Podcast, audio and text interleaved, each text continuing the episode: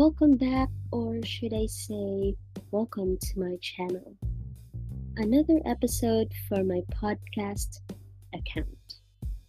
Is what you have read on the title? That will be our first topic for 2022. Single ka pa din ba? Ang tanong na ito ay isa sa mga kinaiinisan o iniiwasan ng mga nasa level ko. When we say ka-level ko, it means yung edad mo malapit ng graduate sa kalendaryo. Yung nasa iyo ng lahat, pero wala ka pa ding partner. At yung panghuli, yung tinutulak ka na ng parents mo maghanap ng partner in life. ba? Diba? Sino hindi maiinis doon? Maybe some of you can relate to this topic. Maybe some of you are not. Pero again and again, I will still do this episode kasi gusto ko.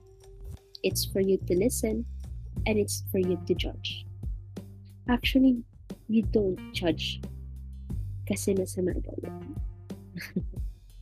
well, well, well. Ang tanong, na single ka pa din ba? Ay kaakibat kasi nito yung tanong na kailan ka mag-aasawa, kailan mo planong bumuo ng pamilya, bubuo ka ng pamilya yung hindi mo na ba kayang magkaanak, yung mga ganong tanong ang kaakibat ng tanong na single ka pa din. Actually, I don't know why it happens to us or to to me, diba? I'm referring to myself na lang para hindi naman offended sa iba. Hindi ko nga alam kung bakit may ganito mga situation. Kasi sa situation ko, I'm almost there. Diba? I thought he's the right one for me. I thought he is ready for that. Um, another level of our life or our stage of our life. Unfortunately, he's not. Kaya ngayon, I can say na wala tayong partner. And alam niyo ba yung pressure ko lagpas ulo na? Okay lang yung ma-pressure ka sa work. Kahit tapunan ka ng maraming workload ng boss mo, okay lang yun. Kaysa sa yung pressure na tinutulak ka ng parents mo na mag-asawa. Yung kapag tinatanong mo sila kung ano yung gustong regalo nila sa kanilang birthday, sa kanilang anniversary, or any special day, ang tanging wish lang nila is magkaroon ng apo. Magkaroon ako ng may may may may, may maipakilala ako sa kanila. Diba? Ang dali lang namang gawin nun kung set up lang.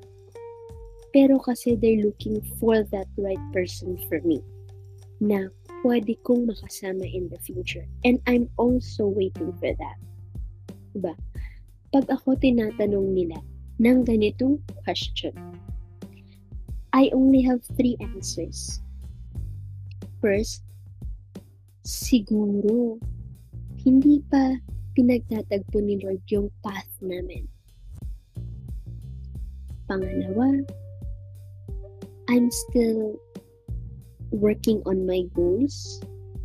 Kaya siguro hindi ko pa siya nagagawang maghanap.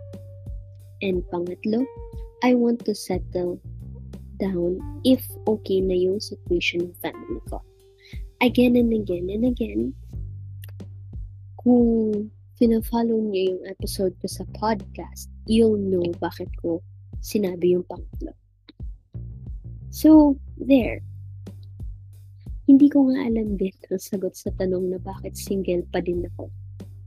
Kasi kung tutuusin lang, gusto kong magsettle down. I don't want to be single forever. I want to have partner in life. I want to create my own family. Diba? Kaso, hindi pa nga talaga siya binibigay for me. And I hoping na sana ibigay niya siya. For 2022 or before my 30ish.